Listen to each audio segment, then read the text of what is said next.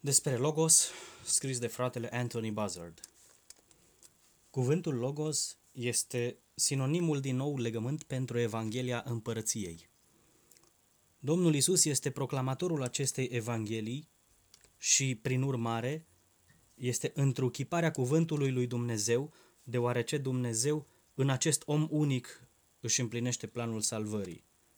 Domnul Isus, fiind jertfa pentru iertarea păcatelor, de asemenea, după învierea sa, a fost făcut Domn și Mesia, adică Hristos, care înseamnă uns pentru a fi posesorul acestor uh, puteri date de Dumnezeu celui promis.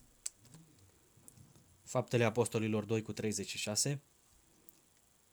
Deci a fost făcut Domn și Hristos de către Dumnezeu și este acela prin care Dumnezeu ne oferă viața veșnică sau viața epocii, pentru că este în limba greacă zoi, eonion,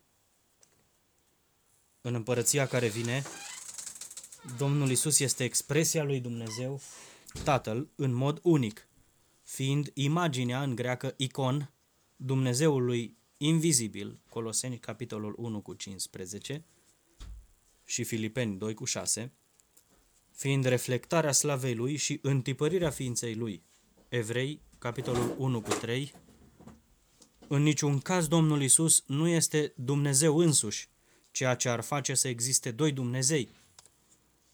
Dar Isus este și a fost pe deplin omul în care Dumnezeu se oglindește și în care Dumnezeu își exprimă slava, care acest om exprimă slava, caracterul și planul lui Dumnezeu.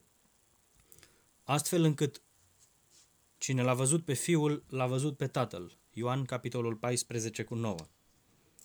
Domnul Isus reflectă cuvântul și caracterul Tatălui Său, adică a singurului Dumnezeu, fiind omul perfect, fără păcat, Fiul care a făcut întotdeauna voia Tatălui.